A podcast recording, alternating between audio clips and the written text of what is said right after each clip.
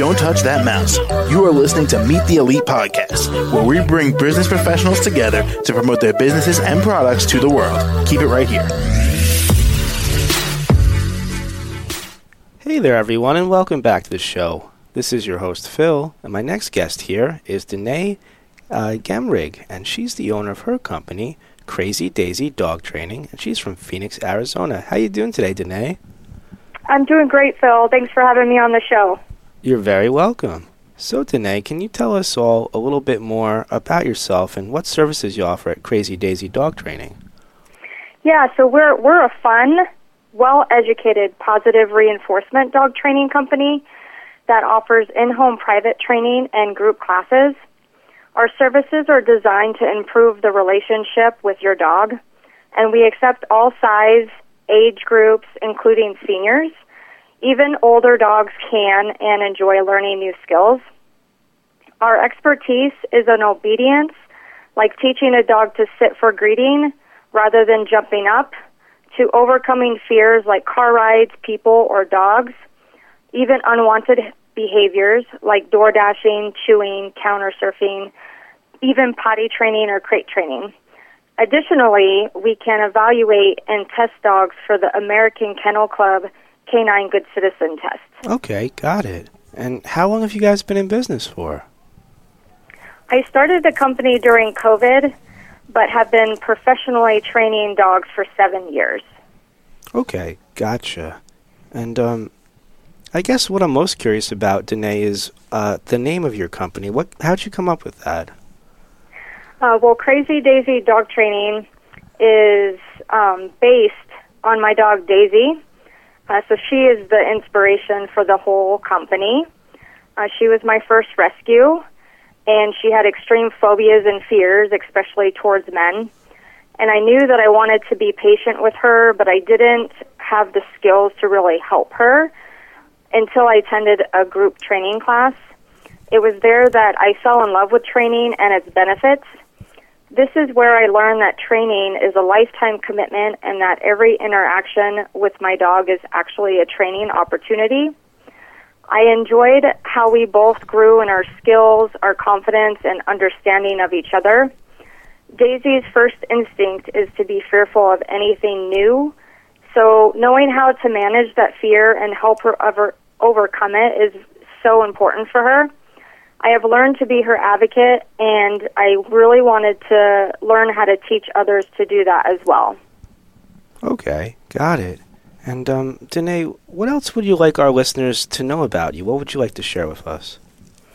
So, there's a couple of things that I would like to share. Um, just two quick topics for your listeners. The first is I often get calls asking for me to so called fix their dog. And I really wish it were that simple that I could uh, simply find the off switch. Um, unfortunately, I've only found the overexcited switch.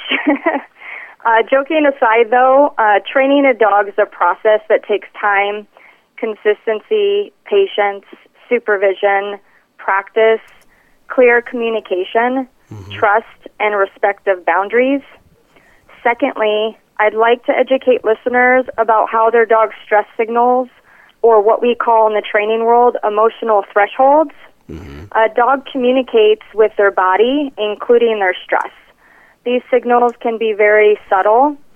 If you would like to learn a little bit more about this, you can look on my website in my blog, and I have an article there for more information. And this is where I've broken down the three categories of stress. One is the green category, which equals a happy dog. When a dog starts to feel anxiety or stress, you'll see the dog move into a yellow category. These are the first signs of stress. When moving into the overstress zone or red zone, a person is going to see freezing, hard stares, snarling, lunging, lip curls, growling, jumping up for hair, uh, help, or even clawing. Okay. On my blog posts, um, you'll also s- read about how to confidently respond to a stressed dog, and just know that your dog can move from green to red very quickly. even a wagging tail can be deceitful because it doesn't always signal a happy dog. So I appreciate you allowing me to to share that with everybody.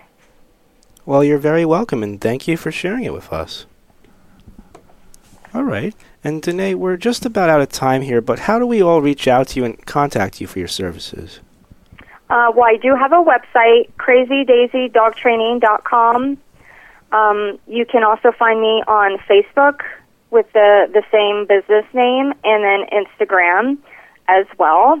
So Crazy Daisy Dog Training for Instagram. My contact information will be included in Instagram, Facebook, or on the website. All right, gotcha. Well, Denae, thank you again so much for joining us all on the show today. Thank you so much for having me, Phil. You're very welcome, and I hope you have a great rest of your day, all right? You too. Take care. All right, thanks. Mm-hmm. Bye bye. To the rest of our listeners, stay right here. We'll be right back after the short commercial break. Don't touch that mouse. You are listening to Meet the Elite Podcast, where we bring business professionals together to promote their businesses and products to the world. Keep it right here.